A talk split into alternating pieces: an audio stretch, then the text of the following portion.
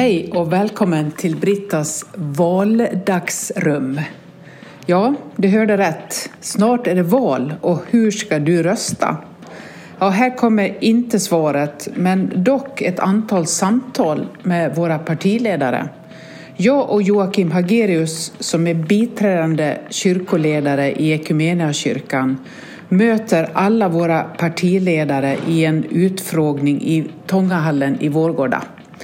Inte samtidigt, utan en och en under augusti månad. Vi har bestämt att vi ska lägga ut detta i mitt vardagsrum, men då kallar vi det Brittas valdagsrum. Klimat, integration och religion är våra teman. Hoppas det här kan bli till lite hjälp och vägledning. Och du, allra viktigast är att du går och röstar den 11 september eller förtidsrösta om du inte har möjlighet. Vi gör podden i samarbete med studieförbundet Bilda. Tack att ni är med i Brittas vardagsrum som nu en tid förvandlas till Brittas valdagsrum. Ja, verkligen varmt välkommen Magdalena. Tack så mycket. Tack för möjligheten att vara här. Vi har tre områden som vi ska samtala omkring idag. Det handlar om klimatet och sen handlar det om integration och sen handlar det om religionens plats i samhället. Men innan vi kommer dit så ett kort personporträtt. Magdalena Andersson är ju då Socialdemokraternas partiledare sedan den 4 november 2021 och sedan den 30 november Sveriges statsminister. Vilket betyder att vi fick, som jag sa, vår första kvinnliga statsminister. 55 år, har varit finansminister under åren 2014 till 2021. Det finns en gemensam nämnare med dig och Nooshi Dulgastar och det är Att simningen. vi båda har simmat. Mm. Yes. Elitsimmare till och med under några år. Mm. Familjen består av man, två vuxna barn och du har själv sagt i intervjuer och eh, att du har vuxit upp utan några syskon som ensambarn och var tidigt med i samtalen med dina föräldrar i samhällsfrågor. Det finns en viktig insikt som vi vill ta med oss ikväll utifrån det. Från erfarenheten att tidigt förlora en förälder, din pappa, i en demenssjukdom, Alzheimer. Och det är att du har sagt så här, skjut inte upp saker.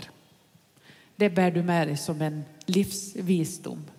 ja, i alla fall för mig. För det är klart att eh, det kan vara ärftligt så att jag kan ju ha en förhöjd risk. Men jag tycker det finns... Eh, jag tar ju med mig väldigt, väldigt mycket från den tiden när pappa var sjuk. Eh, vilket fantastiskt stöd som vi fick från samhället. Att samhället fanns där för oss när vi var som allra, allra skörast. Både jag och mamma och pappa. Det stöd som min pappa fick från kyrkan när han fick det beskedet. Det var viktigt för honom att kunna tala med, med en präst. Eh, men också all den kärlek som ju inte försvinner bara för att en person blir sjuk och tappar förmågor och till slut inte kan prata. För det var ändå så, var, det var ju fortfarande min pappa som jag älskade precis lika mycket som tidigare. Och även när man inte kunde prata med varandra kunde man ändå titta på varandra och kramas och veta att kärleken fanns där. Mm. Ja, fint. Det jag tycker det är en livsvisdom, skjut inte upp saker som man gärna tar till sig själv också. Det är viktigt i alla lägen. Vi vill inte skjuta upp heller de här angelägna frågorna som vi har med oss ikväll som handlar om Sveriges framtid och som handlar om jordens överlevnad. Igår kväll så var ju 72 000 personer minst på Ullevi, bland annat du. Jag var en av dem, ja. Verkligen. 72 001. Ja. Ja. Och lyssna på Håkan Hellström och klimataktivisten Greta Thunberg var ju med där igår. Och eh, vi vill verkligen säga med henne att klimatet kan inte vänta, så vi börjar nu med det ämnet. Mm. Och det skriver ni också i valmanifestet. Ni talar liksom med Greta här. Klimatfrågan är vår tids ödesfråga. Och sen går ni till val på att vara ledande i klimatomställningen. Att det ligger högt på agendan, att ambitionerna är skyhöga. Det står alldeles klart. Hur mycket kan du som statsminister påverka hastigheten i en nödvändig omställning? Jag ska säga, just nu så finns ju ett väldigt stort intresse från näringslivet att driva på den här omställningen. Så de har ju sett att det här är framtiden.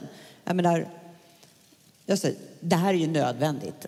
Vi måste göra det här. Det, det är ju vår generations ansvar mm. att eh, stoppa utsläppen så att våra barn och barnbarn kan fortsätta leva på den här planeten. Det är ju en självklarhet att vi ska göra det. Men ska det vara möjligt, då måste man ju också känna något hopp och något framtidstro i omställningen. Eh, och det är därför som det är så positivt att vi faktiskt just nu ser att klimatomställningen skapar jobb i Sverige. Att vi eh, bygger batterifabriker, att det börjar tillverkas fossilfritt stål eh, och mycket annan teknisk utveckling som skapar jobb här och nu och där det ju finns intresse att investera i hundratals miljarder. Och där vill ju jag att Sverige ska kunna vara en förebild i världen. Att visa att klimatomställning och en god utveckling kan gå hand i hand.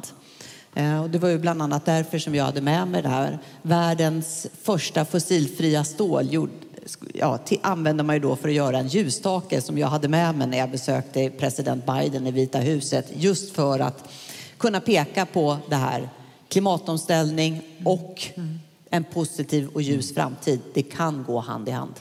Det Parisavtalet säger att klimatomställningen ska ske rättvist och innebär att länder som har släppt ut mycket, som har goda förutsättningar att ställa om snabbt, som Sverige, ska gå före och ställa om snabbare än fattiga länder. Hur, hur påverkar det era förslag som Sverige, för Sverige idag? Mm. Nej, men det är helt rätt. Det här är ju en, liksom, det är en djupt moralisk fråga. Mm. Dels gentemot kommande generationer. Men det är ju också så att vi länder som har varit, som är rika idag, vi har ju släppt ut mer än länder som är fattigare idag. Så vi har ju ett stort ansvar för att både ställa om här men också stötta an, andra länder som har en lägre ekonomisk standard, att stötta dem i omställningen. Därför vill ju vi bland annat fördubbla klimatbiståndet eh, för att stötta då länder som inte har samma ekonomiska muskler att kunna ställa, mm. både ställa om själva men det är också så att länder som ju inte alls har släppt ut lika mycket som vi de blir ju drabbade nu med torka och annat och behöver också klimatanpassa och det behöver vi också stötta dem med. Och där finns ju ibland när jag träffar mina kollegor från Afrika eller Asien till exempel, det finns ju en viss desperation där nu. På goda grunder. Mm. Verkligen. Vi vara kvar lite grann i, i hastigheten om det går tillräckligt snabbt. Alltså, nästan alla partier utom Sverigedemokraterna står bakom att Sverige 2045 inte ska ha några nettoutsläpp på, på växthusgaserna. Naturvårdsverket de skriver i den senaste redovisningen att eh, det målet kommer inte att nås med de styrmedel som just nu är beslutade. Det går för, e, för långsamt, säger de. Så här. Hur kommer det sig att det inte går snabbare när det finns en sån bred politisk samsyn och ett moraliskt tryck också då i Parisavtalet. Det måste gå snabbt. Jag ska säga, det, det som är positivt i den där det är ju att det ser ut som att vi når målen till 2030 och till 2040 men inte de till 2045. Så vi är ju liksom på rätt väg. Men det är uppenbart att vi behöver, behöver göra mer. Och jag menar, där, det handlar ju om både att göra det lättare för oss allihopa att göra rätt val mm. Eh, när vi ska handla och konsumera. Jag menar, till exempel som det vi har med eh, bilar, att man får en bonus om man köper en klimatsmart bil och så får man betala mer skatt om man köper ett eh, bensinslukande monster, eller stor bil då alltså. Eh, det är ju liksom ett sätt att liksom underlätta för hushåll att göra rätt val. Men sen handlar det också om såklart att industrin ska eh, också göra rätt val. Men där är ju de verkligen på gång nu. Det är viktigt. Och vilka är de viktigaste förslagen nu om man nu ska få upp hastigheten och nå, och nå målet 2045? Ja, vad gäller det som är omställningen i näringslivet, där har ju vi startat ett väldigt omfattande program med kreditgarantier som man kan få då. Man kan få billigare lån om man ska investera i till exempel eh, batterifabrik. Mm. Så det är ett sätt att driva på och underlätta näringslivets omställning. Eh, vad gäller hushållens omställning så har vi ju särskilt stöd för om man ska ekonomiskt stöd om man till exempel vill sätta upp solceller på sitt tak eller göra andra gröna investeringar i huset. Mm. Särskilt viktigt nu när många är bekymrade över elräkningarna inför vintern. Vi har också ett högkostnadsskydd så man behöver inte vara det, för det underlättar så, så orolig, man behöver vara mindre orolig än man skulle ha varit mm. annars. Mm. Eh, men också så att, säga, att kunna göra, dem, eh, göra det lättare att göra de smarta valen i, i vardagen. Du, Annika Strandhäll som är klimat och miljöminister i din regering säger så här i en intervju med DN. Det viktigaste är att koncentrera sig på de stora utsläpparna. Vilka är de stora utsläpparna? Ja, det är ju en del svenska industrier som släpper ut väldigt mycket. Om de bara kan få ner sina utsläpp lite grann så är ju det eh, en stor vinst. Men sen har vi hela transportsektorn som är en annan del där eh, det inte har gått så snabbt framåt som det borde göra med utsläppen. Just nu ser vi att vi i Sverige verkligen, de som har råd att köpa nya bilar, de köper ju allt större utsträckning laddhybrider eller rena elbilar. Och det gör ju också att det sen kommer ut på andrahandsmarknaden mer av de bilarna. Så där behöver vi ju se till att det verkligen byggs ut laddinfrastruktur i hela landet och där har vi särskilt stöd för det också. Är det det, det man kan säga att det är möjligt att påverka? Är det det konkreta liksom? Ja, det? ja, dels att vi ju, så att säga, gör ekonomiska styrmedel så att man köper rätt bil, se till att det kan användas i hela landet. Men också särskilt stöd för elbussar till exempel så att olika former av ekonomiska incitament för att man ska göra rätt val. Mm. Är du hoppfull att vi, nå, att vi kommer nå målen 2045? Både ja och nej. Det, hur politisk får man vara? det beror ju lite på vilken regering som... det beror ju på om vi ska ha klimatförnekare som eh, ska sitta i regeringen eller regeringen ska stötta sig på eller inte. Men om det är en aspekt på det. Men det som är fantastiskt är om nu du får vara med och bestämma, är du hoppfull då? Då är jag hoppfull. För jag menar, tekniken finns ju där. Jag var på eh, Scania med min tyske kollega i, var det två veckor sedan kanske nu. Och jag menar, de har ju tekniken för att kunna köra även de allra tyngsta lastbilarna på el i arktiskt klimat. Alltså, det finns ju, tekniken finns så att det är möjligt. Och det är tillräckligt starka politiska styrmedel för att få upp den hastigheten? Ja, upp, inte än uppenbarligen. För då hade vi ju sett ut som var på väg att nå målen 45. Precis. Så här behövs ju mer. Så det finns mer att göra? Absolut. Var det den bilen du provkörde? Jag såg en ja, lastbil. Ja, det var inte en av de tyngsta, men det var en, en ellastbil. Mm. Det hade man inte trott Den kändes för bra? Ja, det, det, är alltid roligt att köra lastbil. ja, det har jag inte provat. Det har jag för se fram emot. Vi, vi, vi byter ämne lite grann, eller vi är kvar i klimatfrågan naturligtvis. Eh, Eh, och och, kärnkraft. Eh, kärnkraft är liksom inte första valet för att klara den snabba omställningen. Det är ju helt eh, tydligt. Det tar lång tid och det finns risker med det där. Och så lyfter ni fram solenergi och vattenkraft och vind och så vidare. Och så går man in och så läser man på Energimyndigheten om de olika kraftslagen. Och så ser man, det är ju inte en helt bekymmerslös omställning heller. Det finns stora utmaningar i alla de olika kraftslagen också. Inte minst vad gäller, eh, eh, vad gäller beroende av Kina. 70 procent av, av liksom alla solceller som tillverkas kommer från Kina och det är extremt energikrävande att tillverka detta och det sker fossilt, alltså det är väldigt smutsigt. Likaså är det med vindkraften, vi är beroende av, av råvaror och mineraler som hämtas från gruvor som Kina äger och som dominerar hela förädlingskedjan där. Alltså är vindkraft och solenergi självklart bättre än kärnkraft? Eh, det finns ju många poänger med både sol och vind och jag ser absolut behovet av att, eh, mer, att det finns en mer diversifierad tillverkning av det här.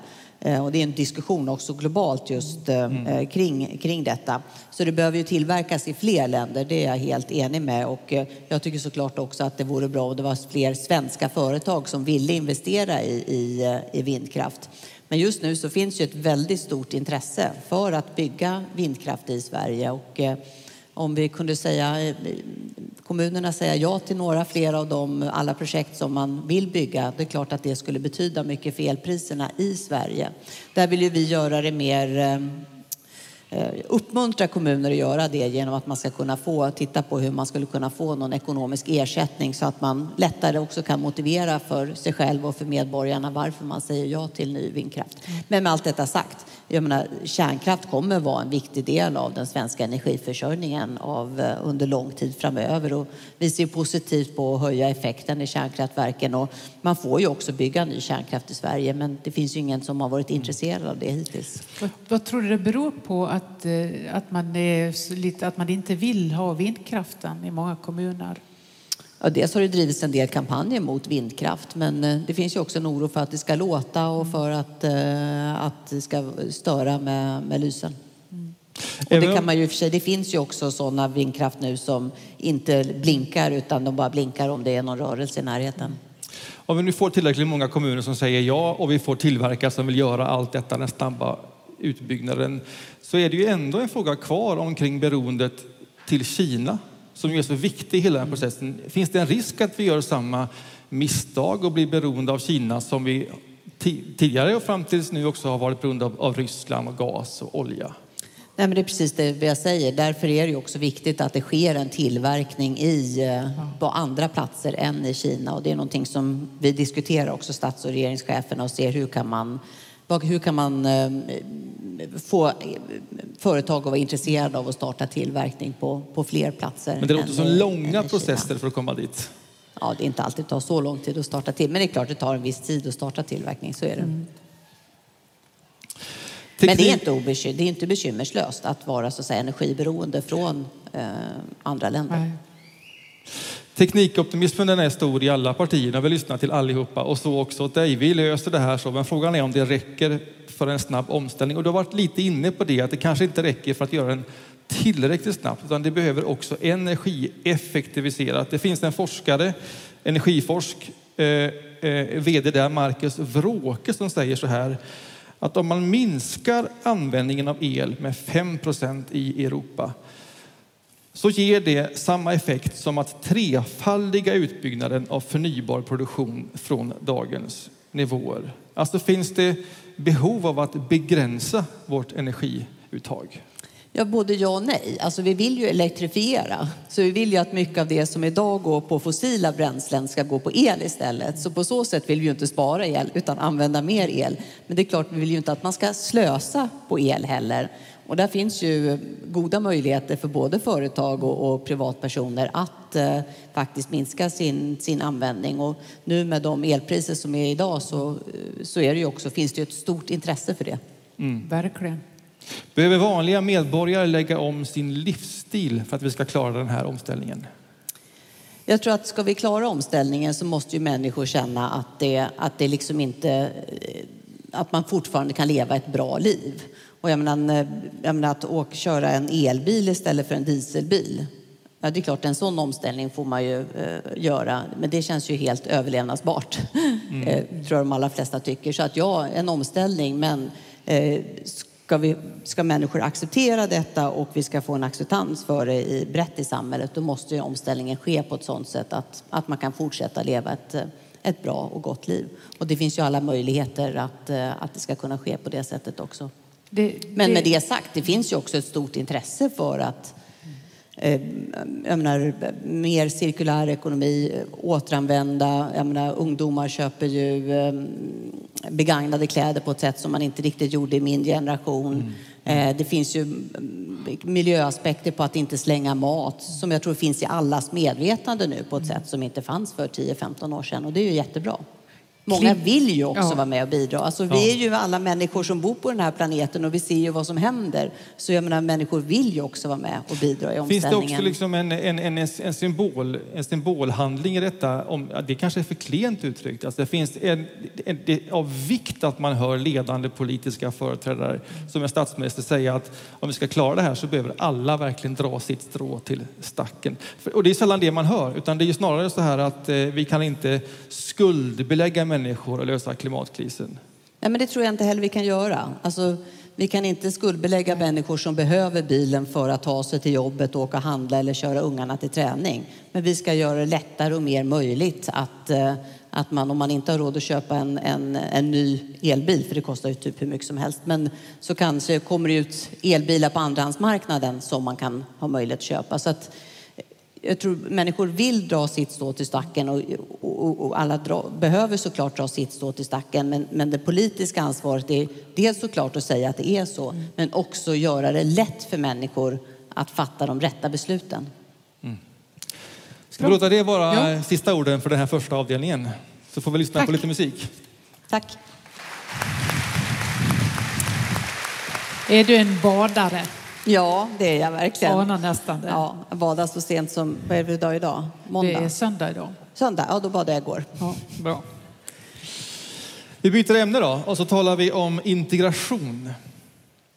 Segregationen har ökat i Sverige, låt säga de sista tre decennierna. Klyftorna har vuxit när det gäller ekonomi, utbildning, boende och hälsa. Och är man i en stor stad idag så kan det skilja tio år i livslängd beroende på vilken stadsdel du bor.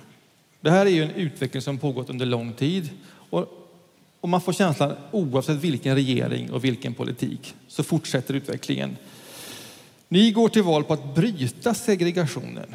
Läser man era program, vad ni vill, i manifest och alla andra så handlar det om språk, och jobb, och skola och bostad. Det säger alla med lite olika nyanser. Någon med mer krav och någon med mer trygghet. Alltså, vad är det ni vill göra nu som inte redan är gjort eller prövat?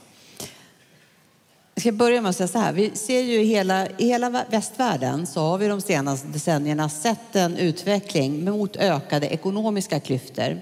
Så det är liksom en underliggande trend i, världs, i liksom den ekonomiska utvecklingen med, med ökade klyftor. Inte minst har ju eh, kapitalet ju ökat i värde mm. väldigt mycket. De som sitter på kapitaltillgångar, eh, aktier, hus och annat eh, har ju blivit väldigt mycket rikare.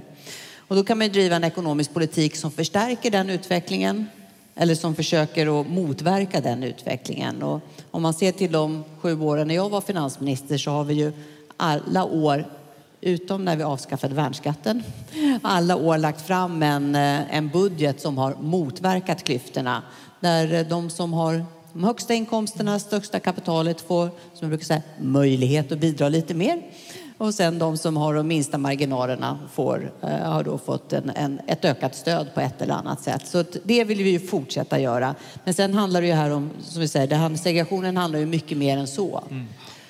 Eh, det handlar ju om hur man bor, vilka man träffar, vilka möjligheter man har att, eh, att utvecklas. Mm. Och jag menar, segregationen som vi har i Sverige idag, det är, det är något av det grymmaste man kan utsätta nyanländ för. För du, liksom, du drivs och bosätter ett område där få, för få pratar svenska, för få har ett jobb att gå till. Mm. Och därmed blir dina möjligheter att både lära dig svenska och ha kontakter så att du kommer i arbete sämre. Och sen har du kriminella gäng som mm. försöker locka in dina barn och bli springpojkar. Mm. Det är klart att det är ett, en fruktansvärt dålig start i Sverige. Och det är därför som vi, behöv, vi har sagt nu att vi vill ju för varje krona som vi lägger de kommande åren på att anställa fler poliser, vi vill lägga minst en krona på att bryta segregationen så att alla barn i Sverige ska kunna se sina föräldrar gå till jobbet, lära sig svenska, arbeta, betala skatt, bidra och bli en del av vår samhällsgemenskap. Och också en, visa, kunna vara förebild för sina barn och att alla barn som växer upp i Sverige ska gå i skolor där man läser det man behöver. För tar man sig igenom en svensk gymnasium då har man goda chanser att komma i arbete med schysst mm. lön och ett bra liv. Det låter, det väldigt, det, det låter väldigt bra. Om du kan bli, alltså hur ska det gå till då? För så här har man ju sagt mandatperiod efter mandatperiod med olika nyanser. Hur ska detta gå till så att vi verkligen bryter segregationen? Det vi behöver göra tror jag, det är att ha en mycket närmare samverkan mellan regering och riksdag och kommunpolitiker. För vi har ju olika ansvar. Mm. Vi har ju ansvar för att säkerställa att kommuner har tillräckligt med resurser för att eh, stötta alla, alla barn Eh, och vuxna. Mm. Men eh, där måste vi också se till att vi samverkar närmare med kommunerna som har både skola och socialtjänst och fritidsverksamhet. Där tror jag behövs en mycket närmare samverkan. Vi behöver också från regering och riksdag ta ett större ansvar för att människor som kommer till Sverige ska lära sig svenska och komma i arbete. Och sen vill vi ju därutöver vidta åtgärder både nationellt och lokalt för att bryta just boendesegregationen. Vi vill ju avskaffa EBO. Vi ser ju socialdemokratiska kommuner men också andra mm. kommuner där man till exempel bygger attraktiva bostadsrätter i miljonprogramsområden för att få en mer eh, mixad eh, personer med, med mer olika bakgrund. För, alltså, det som är en av Sveriges styrkor är ju just att, att vi eh, har, haft en, har en sammanhållning i vårt land. Det vill jag bygga vidare på. Att vi möts från, med människor som har olika bakgrund, olika erfarenheter, kommer från olika länder, kanske har olika religion, olika klass, olika inkomster. Att vi har ett samhälle där man möts och träffas. För det är så som vi bygger sammanhållning, gemenskap och tillit. Något som ger ju fantastiska värden i Sverige. Mm. Det finns ett, ett, handfast, ett handfast förslag Eh, som har blivit väldigt omdiskuterat, att göra något åt den där etnifierade och geografiska segregationen, att inte låta människor själv välja var man vill bo. Målet är att begränsa antalet människor med utländsk bakgrund i ett område till kanske hälften. Varför är det viktigt att begränsa antalet människor med en viss etnicitet? Skulle du hålla med om det? Varför? Det, jag ska bara säga, det är ju inte så att vi vill ha någon tvångsförflyttning Nej. i Sverige, att folk inte ska få bo där man vill.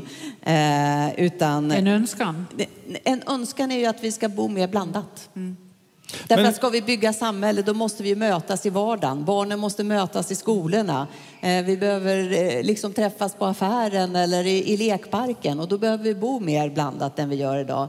Eh, och då som sagt, man kan, eh, man kan göra det med hur man planerar områden, eh, mixa hyresrätter och bostadsrätter. Vi vill också gärna se ett statligt fastighetsbolag som skulle kunna äga och förvalta en del fastigheter i miljonprogrammen för att vara långsiktig, stabil ägare, rusta områden så att de blir mer attraktiva.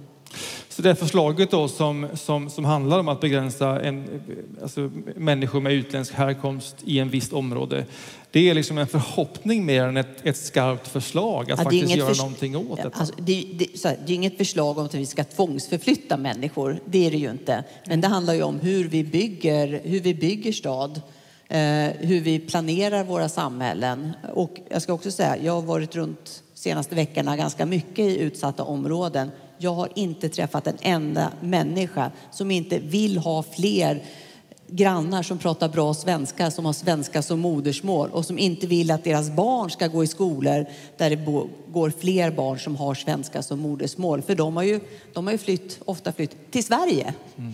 Och vi delar nog alla den eh, liksom, önskan och bilden av att vi behöver leva ett mer blandat eh, liv och, och mer relation. Men hur ska det gå till? Alltså, vad är de politiska redskapen för att verkligen få det att hända? Mm. Och du säger, dels vill vi avskaffa EBO. Då är ju när, det är så att när mm. man är asylsökande, inte, mm. då handlar det om att när man är asylsökande inte kan bosätta sig eh, var man vill eftersom vi ser att det driver trångboddhet och segregation. Eh, det andra som eh, är, handlar ju om att kunna till exempel då bygga mer attraktiva bostadsrätter i miljonprogramsområden för att få en mer mixad befolkning. Eh, det handlar också om när man planerar nya bostadsområden att blanda bostadsrätter, hyresrätter, villor och radhus på ett annat sätt än vad man gör idag. Och sen vill vi därutöver se ett då statligt fastighetsbolag som skulle kunna arbeta på ett sådant sätt att man får mer blandade bostadsområden.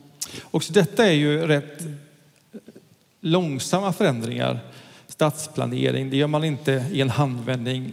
Alltså, har du hopp om att vi under nästa mandatperiod faktiskt kommer se någonting hända vad gäller segregationen? Ja, Eller är det för kort period? Ja, om vi får igenom att man kan ändra EBO-lagstiftningen, det får ju omedelbart effekt.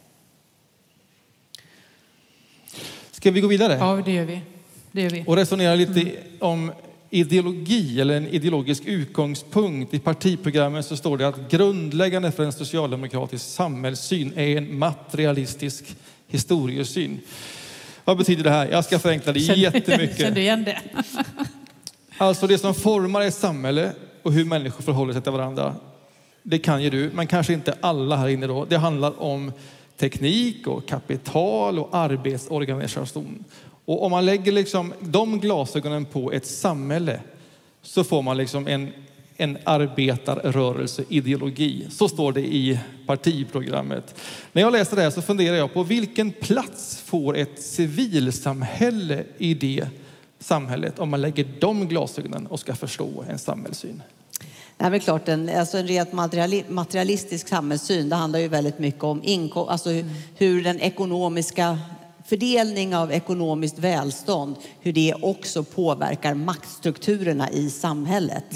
Mm. Så det är det som är grunden. Den ekonomiska makten är ju liksom en central del av hur övrig makt i samhället mm. Eh, och vilket inflytande man har fördelas. Eh, det är klart, civilsamhället har ju en helt annan funktion. Vilken? Det är ju inte, det är inte, det är inte ekonomiska drivkrafter Nej. alls bakom civilsamhället och det är också det som är så fantastiskt med civilsamhället. Och eh, där ju människors engagemang kan kanaliseras. Viljan att göra gott i världen och vara med och bidra mm. kanaliseras samtidigt som man kan hitta en, en gemenskap. Vi, vi har läst dokument och de här handlingarna så ser vi att civilsamhället det får ganska liten plats i skrivningar och dokument. Det finns riktlinjer för partiet från 2001, två meningar om civilsamhället och det är väldigt bra meningar. Civilsamhället är en skola, demokrati och jämlikhet, en motor för tillit och gemenskap. Och därför är folkrörelser och trossamfund viktiga. Särskilt gäller det idrottsrörelsen, skriver ni. Och sen går vi till valmanifestet och då läser vi att ni ska satsa mer på idrott i utsatta områden. Hur kommer det sig att det breda civilsamhället, som ju är idrottsrörelsen och mycket mer, inte syns tydligare? Ja, jag ska säga inte för att vi inte tycker att det är viktigt, ehm, men det är mycket som ska rymmas i ett valmanifest. Men det här att det inte står mer om, var det riktlinjerna du läste? Mm. Ta med mig till nästa gång. Mm. Ehm, nej, men sanningen är ju att det som jag, det som jag pratade om med, med boende och, och, och, segregation, och det handlar ju också om skola, att, att vi behöver verkligen mötas på ett annat sätt i Sverige än vad vi gör idag. Och där har ju civilsamhället en, en, en väldigt viktig funktion. Idrottsrörelsen absolut, men jag tänker på, alltså tänk 2015. Hur hade vi klarat det utan civilsamhället? Mm tänker alla, alla former, alla församlingar som hade språkcaféer. Så många frivilliga som ställde upp. Av de som öppnade sina hem för ensamkommande, väldigt många av dem eh, hade ju en tro i botten som gjorde att man fattade det beslutet. Det var ju helt ovärderliga insatser. Men självklart också nu eh, och framöver så för att vi ska bygga ihop vårt samhälle och skapa gemenskap så är civilsamhället och de religiösa samfunden har en otrolig vikt. Vi har, ju, vi har ju ett sånt exempel på ett av förslagen för att bryta segregationen som handlar om svenska för invandrare. Att ta tillbaka kontrollen över SFI. Och en del av den SFI drivs ju faktiskt av folkrörelseägda folkhögskolor med ett fantastiskt resultat. En av de större anordnarna av det har prövat att förlägga utbildningen som vi säger kyrkor. Och då kom en forskningsrapport här om året vad det gjorde för skillnad. Och det gjorde en enorm skillnad, jättepositivt. Tillförde sådana där mervärden som vi är lite inne på nu. Volontärer, språkträning under kafferasterna, det blev väldigt självklart. Relationer, som man hade kvar när man hade gått ut den SFI-utbildningen. Möte mellan islam och kristen tro. Elever som är äldre som kommer då och tyckte att det var mycket mer avslappnad miljö än att sitta i ett klassrum. Lärande går enkelt.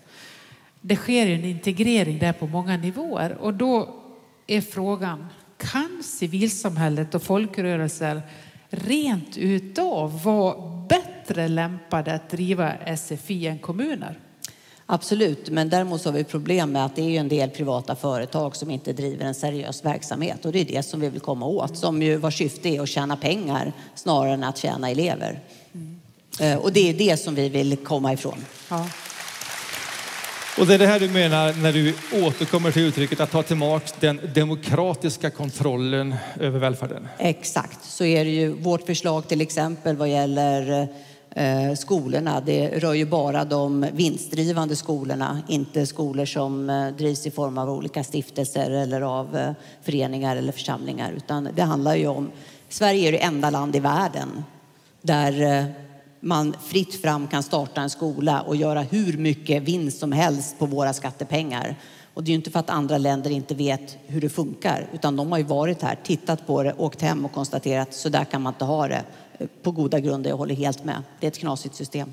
Så att ta tillbaka den demokratiska kontrollen, det handlar inte om civilsamhället och Nej. den typen av organisationer, utan det handlar om näringsliv. Ja, och det är viktigt för att det där, det där mixas ju i debatten ibland. Så att man, och jag menar, Eh, jag vet ju barn som har gått, eller elever då som har gått på, på stiftelsedrivna friskolor har fått liksom mm. brev hem om att den här skolan kommer stängas. Men eh, där har vi inget förslag till, till förändring. Inte på de andra heller, utan de ska ju kunna ställa mm. om. Det handlar bara om att man inte ska plocka ut eh, våra skattepengar och skicka ut dem till utländska riskkapitalbolag. Det är ju fel.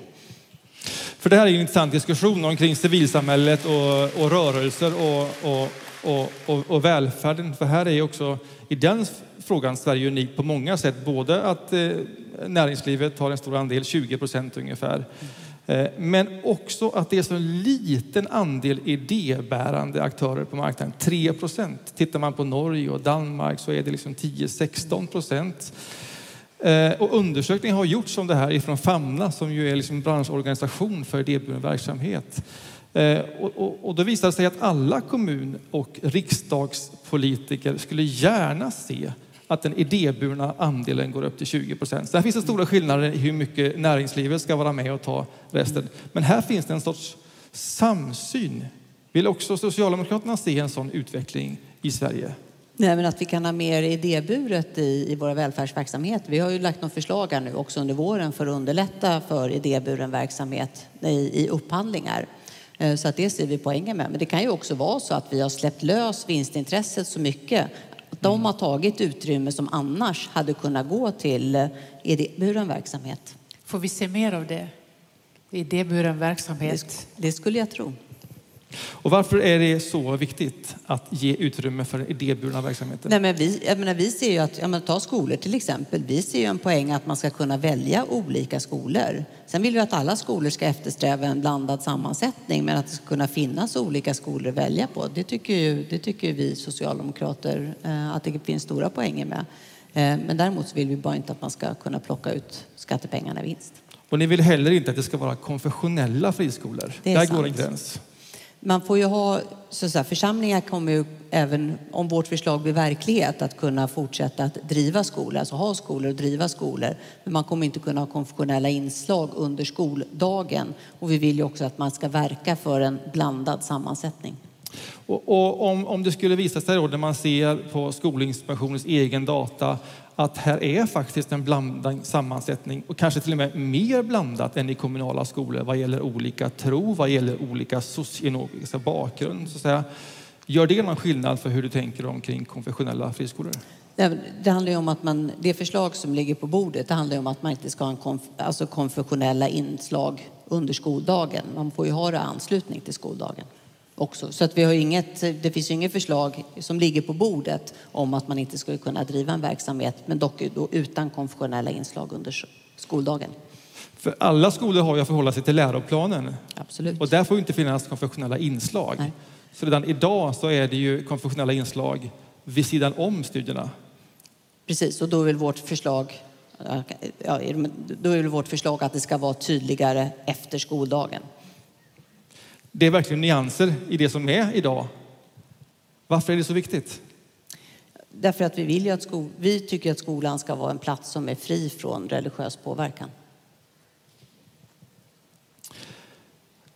Vi håller på att glida över till ja. Eh, religion. Där, ja, det är väldigt nära det nu. Ja. Ska vi ta en sista fråga på ja. detta också som handlar om eh, idéburen välfärd och, och samverkan med civilsamhället, kommun och, och, stat. Det finns ju ett sådant område som, där man har försökt hitta samverkan idéburet offentligt partnerskap. Mm.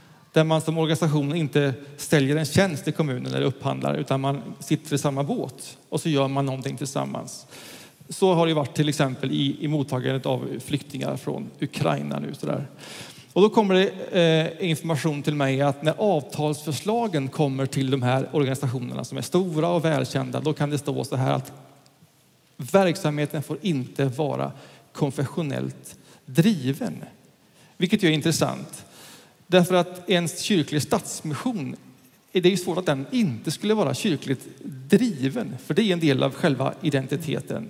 Vad tänker du när du hör någonting sånt? Det är första gången jag hör det, så jag tänker att jag ska ta med mig den. Jag har några medarbetare här, så att de får ta med sig den frågan hem så får vi se vad det där innebär. Det låter bra, det är för för det är verkligen grannlaga Precis. att titta igenom. Så Ja. det uppskattar vi.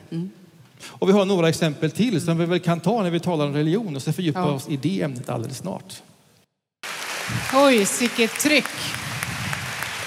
Nu kommer vi in på religionen.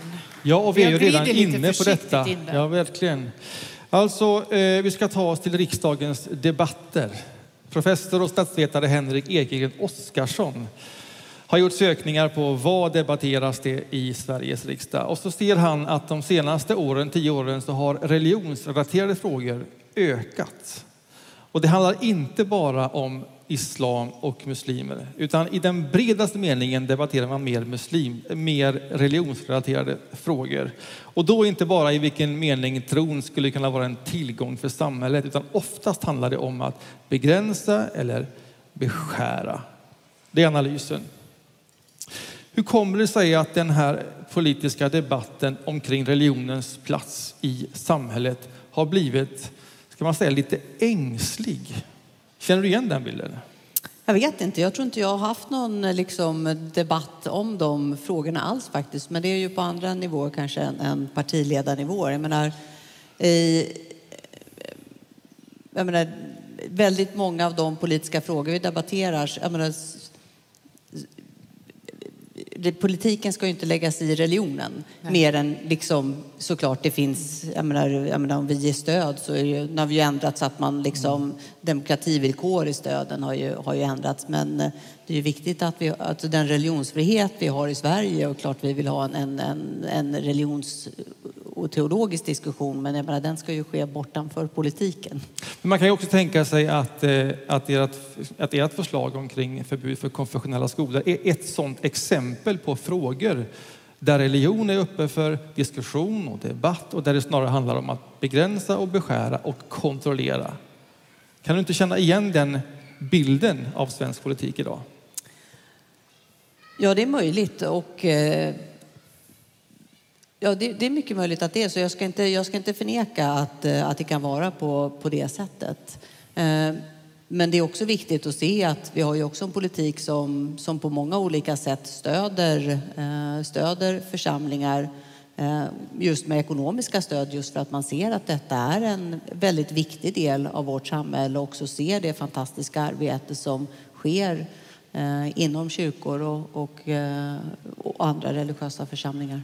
Och det finns ett fantastiskt sådant arbete, men jag har ändå kvar den här känslan av att det finns något sorts kritiskt förhållningssätt idag till religionens plats i samhället. Och man kan ju liksom tänka att här finns extremistiska uttryck och, och som naturligtvis måste beskäras och begränsas på alla sätt. Och att det är lätt att det tas som intäkt för att begränsa all religion.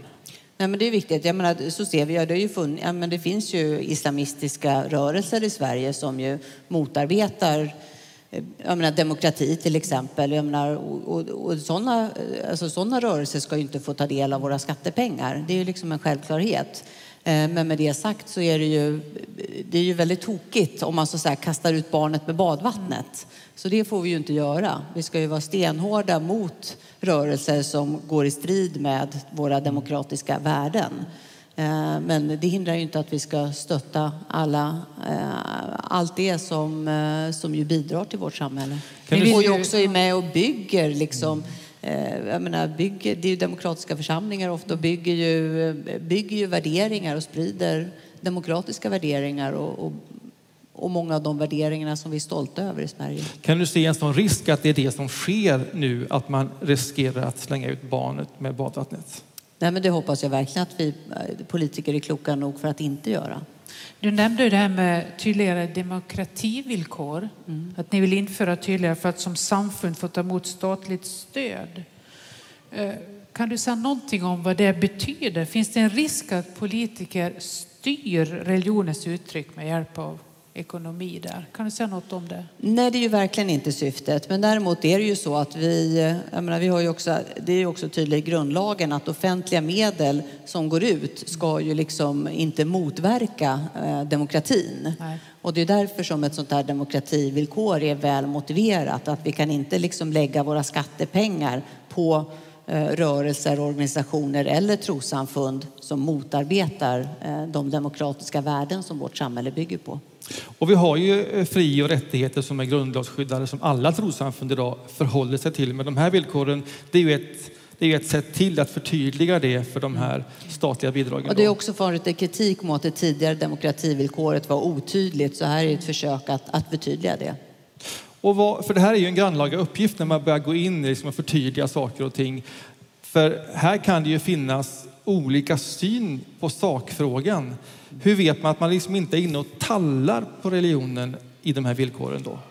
Ja, de är ju, försöket har ju varit att förtydliga just för att man inte ska göra det. Men sen får vi ju se, det här är ju nytt, så vi får ju se hur det här tillämpas. Om, om det behövs får man väl ändra igen. Men det har ju varit kritik mot det tidigare, så det här är ett försök att göra det bättre.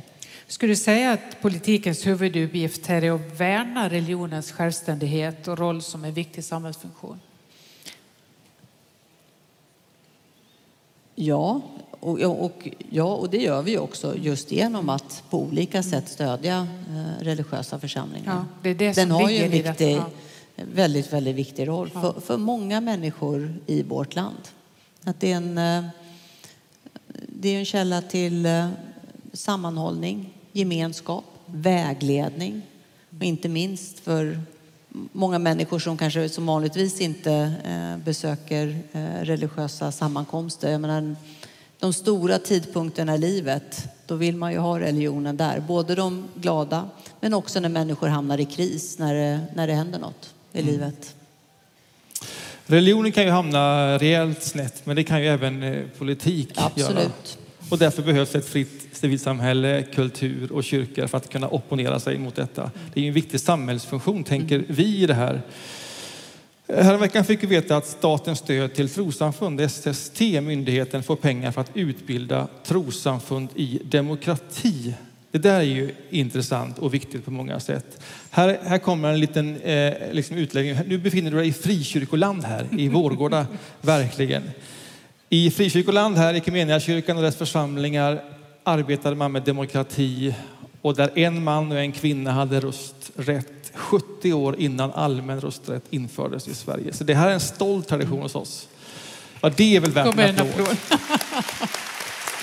Och vi hade kyrkokonferens här förra helgen när vi är en av Sveriges största ombudsförsamlingar och vi jobbar med att utveckla demokratin med konsensusmetoder som vi lär oss i kyrkornas världsråd och vi har en högskola som utbildar i demokrati och mänskliga rättigheter.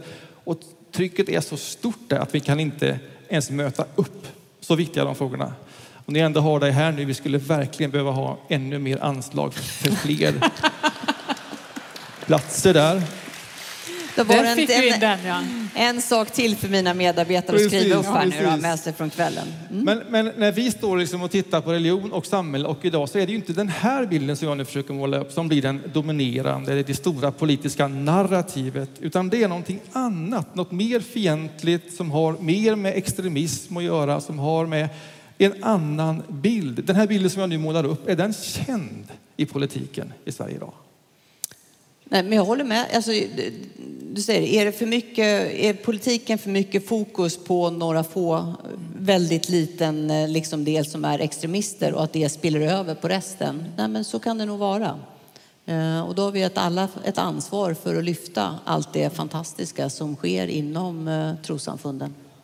Och inkludera mig också. Och hur gör vi det då? Nu talar jag i vi-form här, jag menar Ja, hur gör vi- du ja, det? Det kändes som att vi var i Jag tar samma med lag plötsligt. så det, är, det, det två veckor kvar till valdagen. Jag tar med mig det så kan jag lyfta det i mina tal. Du, några exempel på en ny politisk samhällstrend när det handlar om religionens plats i samhället skulle vi vilja ge då. Nu är vi, liksom, nu är vi liksom tillbaks igen Ja, på de här exemplen där Där vi, vi känner att det börjar finns egentligen. någon sorts religionsfientlighet här Ja. som vi känner av. Vi ska ge några exempel på det. Vi släppte det lite förr, men nu kommer vi. Ekumenia det är vår stora ungdomsorganisation. De har ju länge bedrivit scoutverksamhet. Du älskar ju skogen, så du förstår Verkligen. den. Typ 10 000 scouter minst har vi varje vecka. Och det har varit självklart i många år att få kommunala föreningsbidrag för att bedriva den samhällsnyttan som det är då. Nu har ju det här stoppats i flera kommuner för att det är konfessionell verksamhet. Vad tycker du om det när du hör det? Är det något som ska skrivas upp? Ja, ja, vi kan, absolut, det kan skrivas upp. Nu styr ju inte jag över hur kommunerna delar ut sina bidrag, men däremot så, och jag vet inte vad som är bakgrunden till det här, men jag kan konstatera att vi har inga problem att ge statliga bidrag till, eh, alltså till, eh, till trossamfund. Nej. Nej. För att de ska utöva just konfessionell eh, verksamhet. Och vi ser ju att det här är en trend som liksom dyker upp nu, för så här har det inte varit förut. Det har varit en självklarhet att föreningsbidrag också kan gå till scouter, även om det är konfessionellt drivet, för att det är en given samhällsbyggande funktion. Men här smyger sig in ett annat förhållningssätt när det gäller konfessionellt drivet. Vad tänker du om det?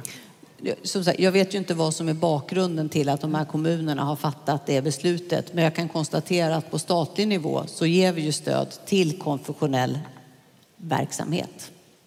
Ofta är det ju så här att man får eh, åka, dit till kommunen, besöka, förklara. Det finns ju någonting av okunskap i detta som gör att man hela tiden behöver komma dit och säga att det här bedrivs scoutverksamheten. Är detta inte bra? Och så kanske man kan ändra, men det, ju, det känns ju viktigt att få föra upp det på en högre nivå också. Och är det det de säger att det är konfessionellt drivet eller att det är konfessionella inslag? Ja, det här är ju en grannlaga uppgift att dra en sån gräns. jag det. Det är konfessionellt drivet, säger några kommuner. Andra kommuner tycker att den scoutbönen som avslutar samlingen, det gör det för konfessionellt. Det är nästan tillbaka vid konfessionella friskolor Ja. igen. Du Ska har vi gå ett par vidare? exempel till va? Ja, men ska vi byta ämne kanske ja, och gå vi vidare? tror vi gör det. Vi har rätt ut det här tycker jag. Eller? Nej, men det, det, det, är en, det är en intressant, det är en viktig Ja. aspekt som ni lyfter. Eh, För det är klart att, ehm, att vi har ett ansvar för att inte... eh, Alltså för att, in, för att inte... Ja, den kritik som finns mot vissa religiösa rörelser, eller mot liksom en väldigt, väldigt liten del, inte spiller över på allt annat som gör så mycket gott i vårt samhälle. Det är många scoutledare här. Ja, och alltså... Tänk alla ungdomsledare i, Ja. i, i, i idrottsrörelsen eller olika former av trossamfundsrörelse. Vilken fantastisk insats ni gör. Tänk vad många ungdomar där de här eh, scoutlägren kanske är ja, några av deras allra bästa minnen från uppväxten.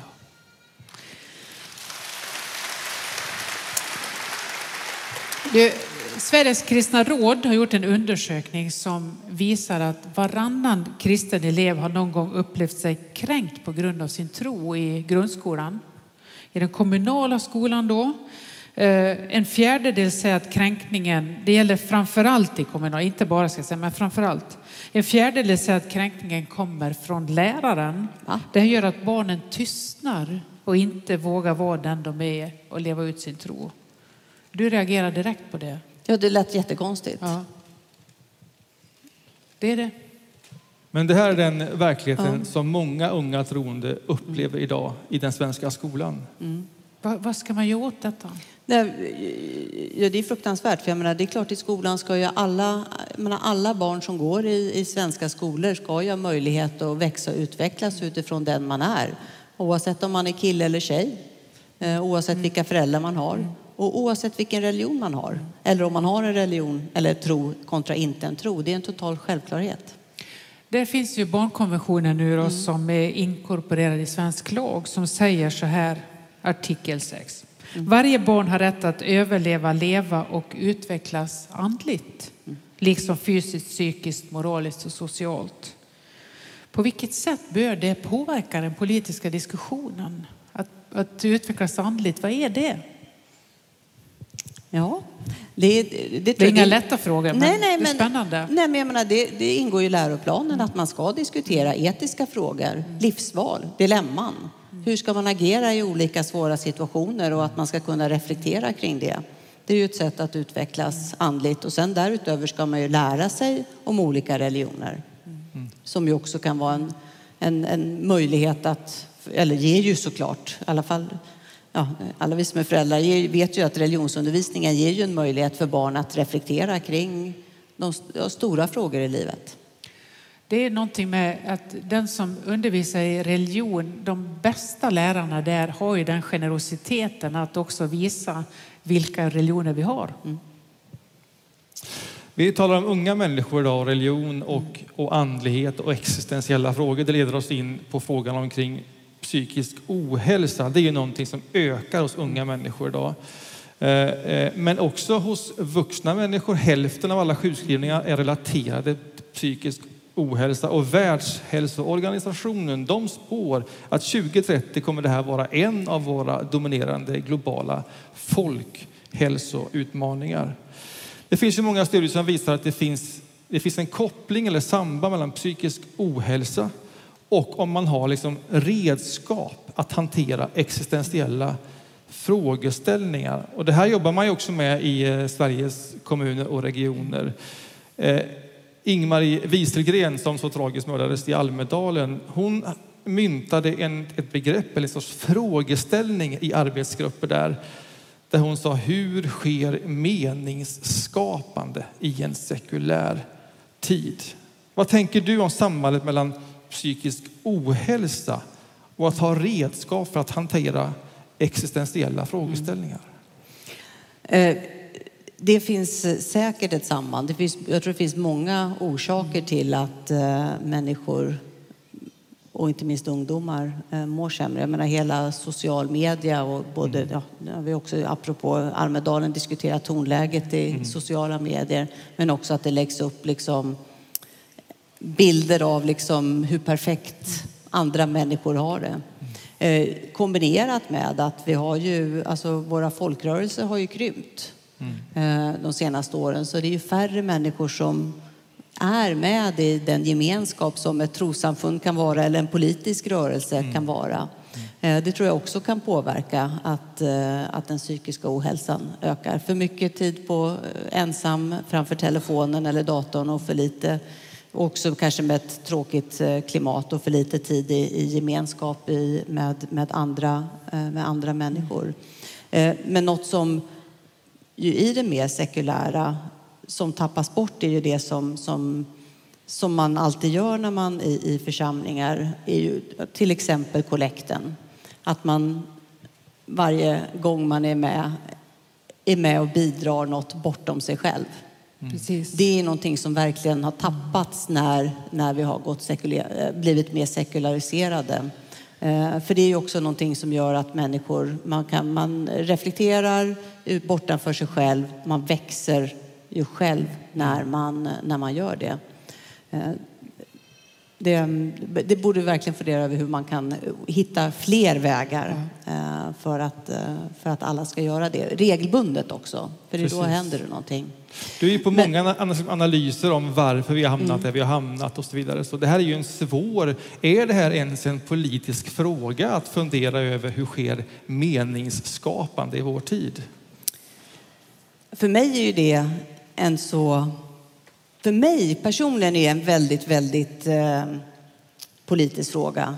Jag har ju alltid vetat vad som är min uppgift i livet. Mm. Sen jag var liten ba litet barn mm. och tittade på hur samhället såg ut runt omkring mig. Jag satt med mamma i soffan och tittade på hur det såg ut i världen. Och jag var ju så arg för att det var så orättvist. Att det spelade roll var man föddes, vilket land eller i vilken familj i Sverige, om man var kille eller tjej, för vilka möjligheter man hade i livet att kunna liksom växa, utvecklas, våga drömma stora drömmar. Och försöka uppfylla dem. Och jag visste ju redan som barn att min uppgift i livet var att göra det jag kan för ett rättvisare Sverige och en rättvisare värld. Och det är exakt den drivkraften som gör att jag älskar mitt jobb varje dag. Wow. Fantastiskt. Hur kan man då göra som politiker och, och, och, och, statsminister för att fler unga människor ska få känna att, att man drabbas av någonting och det blir meningsskapande och att man kan få stå här som du ett halvt liv senare och säga så. Vad kan politiken göra? Stötta civilsamhället så att vi har livskraftiga folkrörelser, trossamfund så att många kan få vara med och delta i det.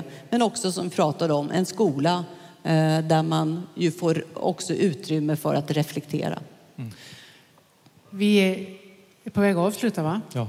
Jag tänker så här att jag skulle vilja ställa den här frågan till dig. Vem ska du träffa imorgon bitti? Ja, jag ska träffa Ukrainas utrikesminister. Vill du hälsa från oss? Jag ska hälsa från allihopa.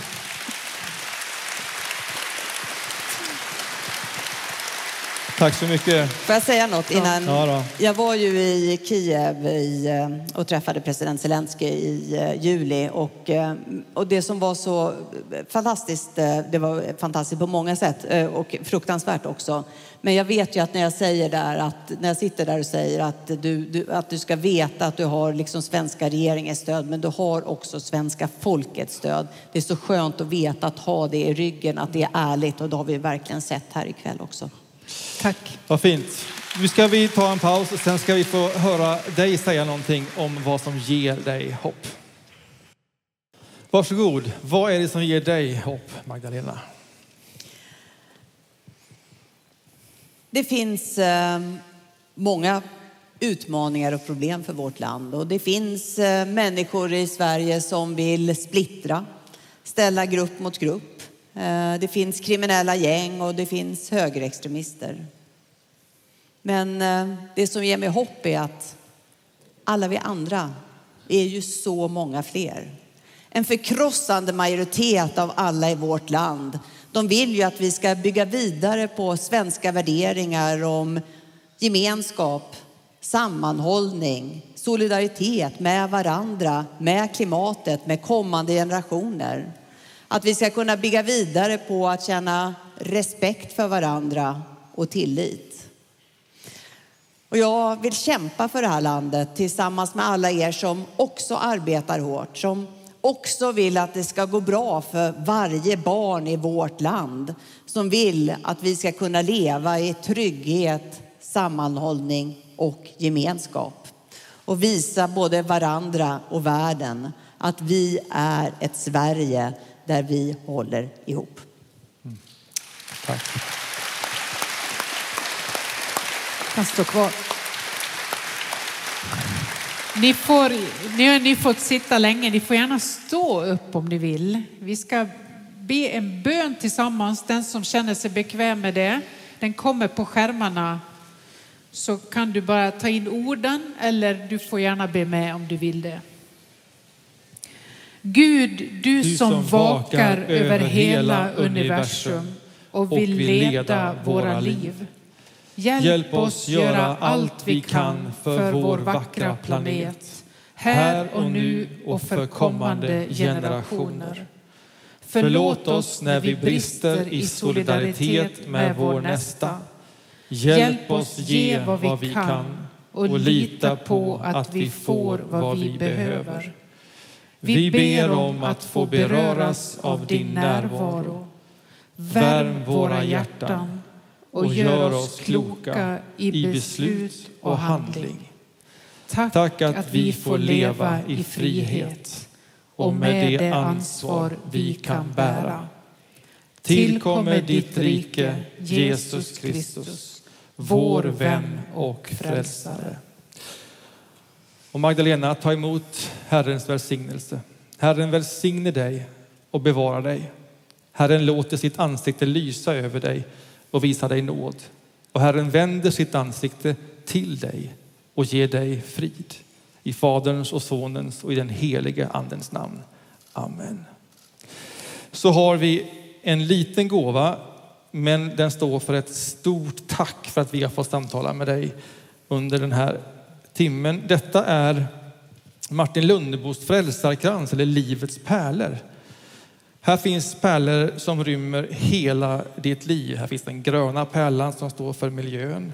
Där finns ökenpärlan, ibland behöver man igenom de perioderna i livet. Där finns den blåa bekymmerslöshetspärlan. Där finns Gudspärlan. Och sen finns de två röda, rosornas färg. Men jag tänker att Martin Lundebo kanske hade en annan idé än det, man vet inte. Det här är kärlekspärlorna. Och de är två för att de är så viktiga. Detta är den viktigaste drivkraften. Och de är två för att kärlek handlar både om att ge, som du själv sa, men också att ta emot. Båda två. Det här är en svensk stor exportsuccé till Tyskland och England. Så vi exporterar mer än kullager och specialstål i Sverige. Ett stort tack för att du ville komma och samtala med oss Magdalena. Tack så mycket.